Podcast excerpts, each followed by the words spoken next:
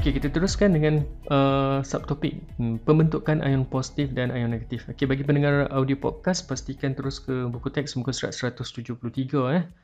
Uh, tapi saya galakkan untuk lihat video kerana ia melibatkan tunjuk cara eh.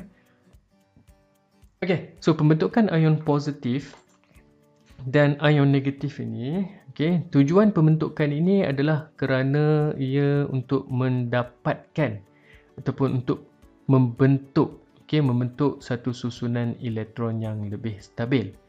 So, bila nak membentuk susunan elektron yang lebih stabil, maka uh, ion it, uh, akan berlakulah pembentukan ion positif dan juga pembentukan ion negatif. Okay? Kerana kebanyakan atom mempunyai susunan elektron yang tidak stabil. Okay. Bagaimana susunan elektron yang stabil? Okey, susunan elektron yang stabil pada kebiasaannya kalau uh, elektron uh, bagi unsur contoh helium eh dia memang ada dua prot- nombor proton dia adalah dua sah- uh, bilangan proton dia adalah dua. So bila kita susun dua elektron itu pada petala pertama dah cukup lah dah dah komplit dah lengkap bermakna uh, susunan elektron bagi helium tu adalah stabil. So susunan elektron uh, dengan bilangan elektron sebanyak dua pada petala yang pertama okey lengkap dua maka kita katakan uh, helium tersebut okey uh, susunan elektron tersebut adalah susunan okey susunan elektron yang stabil okey dan susunan elektron 2 dengan bilangan 2 pada petala yang pertama kita panggil sebagai susunan elektron duplets. 2 tu maksudnya duplets tu du, double, 2 eh. Okey.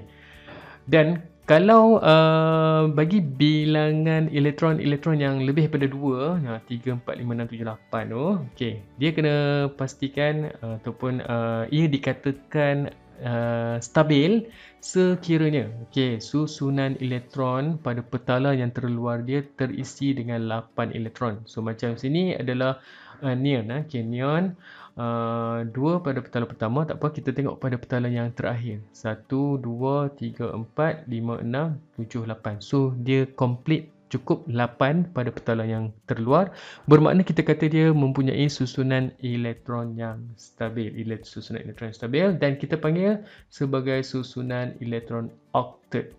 Okey? So bag yang ini yang stabil. Okey kebanyakan saya bagi tahu tadi kebanyakan atom mempunyai susunan elektron yang yang tidak stabil. Okey? So bila tak stabil dia nak capai kestabilan dia kena capai uh, susunan octet atau duplet. Okay, kebanyakan octet lah. So dia kena capai. Macam mana capai? Okay, kita tengok contoh yang saya bagi sebelum ni tentang klorin tu kan. Yang saya lukis tu. Okay, ini yang saya lukis tu. So klorin ini uh, nombor proton dia adalah 17. Okay, bermakna uh, sama dengan elektron lah. So elektron adalah 17. So kamu pun, saya pun dah lukis tadi kat kamu. Petala pertama 1 2. Okey betul. Petala pertama 1 2. Petala kedua 1 2 3 4 5 6 7 8. Okey betul. Petala kedua 8. Petala yang terakhir. Ha ini kita, kata ni. Uh, untuk stabil petala yang terakhir mesti 8. Petala yang terluar dia mesti 8. Sekarang petala yang terluar bagi klorin adalah 7.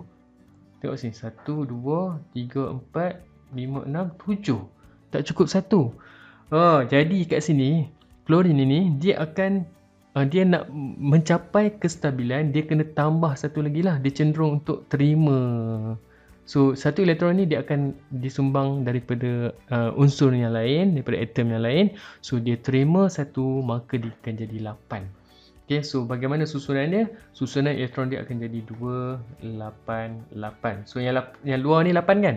Uh, so bermakna klorin ini telah mencapai susunan elektron octet. Okay, so dia tambah berapa tadi? Tambah satu. So bila tambah satu, dia terima, kamu kena ingat eh, dia terima maka saya, dia telah membentuk, uh, dia bukan lagi atom klorin, dia telah menjadi ion klorin. Tapi cas apa? Ha, cas positif ke negatif? Dia terima ni, tambah ni. Ha, bila tambah, dia bukan cas positif. Ha? Dia menerima, kita tengok balik buku teks saya terangkan. Okay, tengok balik buku teks. Okey, kat bahagian bawah ni ada. Okey.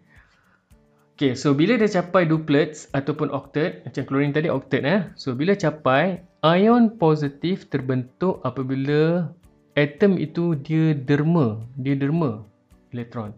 Okay, kalau dia jadi ion negatif, dia terbentuk ion negatif ni apabila dia terima, okay, dia terima elektron. Tadi klorin tadi kan, klorin tadi 2, 8, 7, dia dah terima satu kan. Uh, so maksud dia terima kat mana? Ah, terima kat sini. Bermakna klorin ni dah jadi ion negatif. So kena letak tanda negatif kat sini. So tanda negatif kat sini satu je lah. Sebab apa? Sebab dia terima satu. Kalau dia terima dua, kita kena letak dua negatif lah. Ah, tak boleh. Klorin dia boleh terima satu je. So kita tulis Cl negatif. So negatif, satu tu negatif lah. Okey, saya tengok saya tunjuk contoh eh dalam teks ni ada contoh. Contoh ini dah cukup dah. Okey, magnesium. Contoh magnesium eh.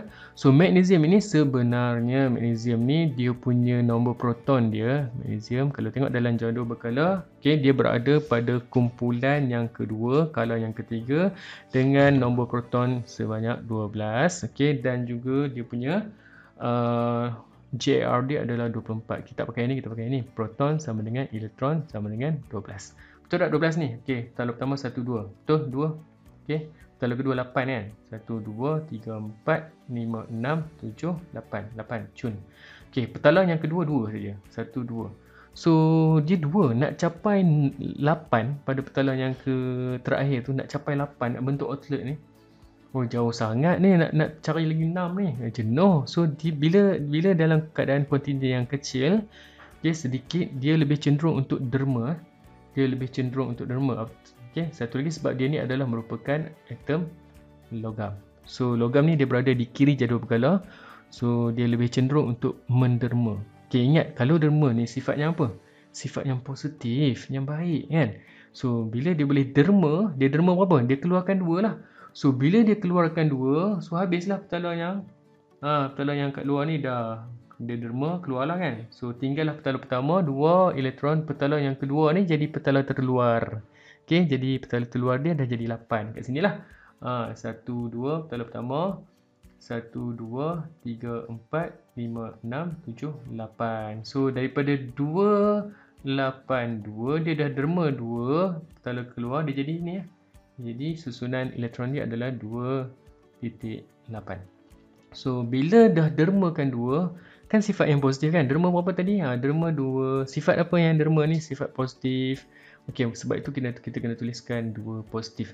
Okey kalau uh, soalan minta lukiskan okey kamu jangan lupa letak kurungan ya. Penting ya. Lepas letak kurungan letakkan dia derma berapa dua dua okey derma tu adalah positif so tuliskan dua positif okey dalam kalau dalam uh, dari segi simbolnya kita tuliskan begini ya uh, magnesium dua positif. Okay, tengok soalan lah. Soalan tanya macam mana. Eh? Okay. Right. Contoh yang kedua adalah bagi atom klorin. Eh, dah terang nanti ni. Ah, tak apa. Kita revise balik. Atom klorin. So, atom klorin tadi sebelum ni dah lukis dah. Okay. Uh, petalang pertama 2. 1, 2. Petalang yang kedua 8. 1, 2, 3, 4, 5, 6, 7, 8. Okay. Petalang yang ketiga 7. 1, 2, 3, 4. Okay. 5, 6, 7. Okay. So maksudnya lagi satu nak lengkap ni. Tambah satu ya, terus dia jadi apa?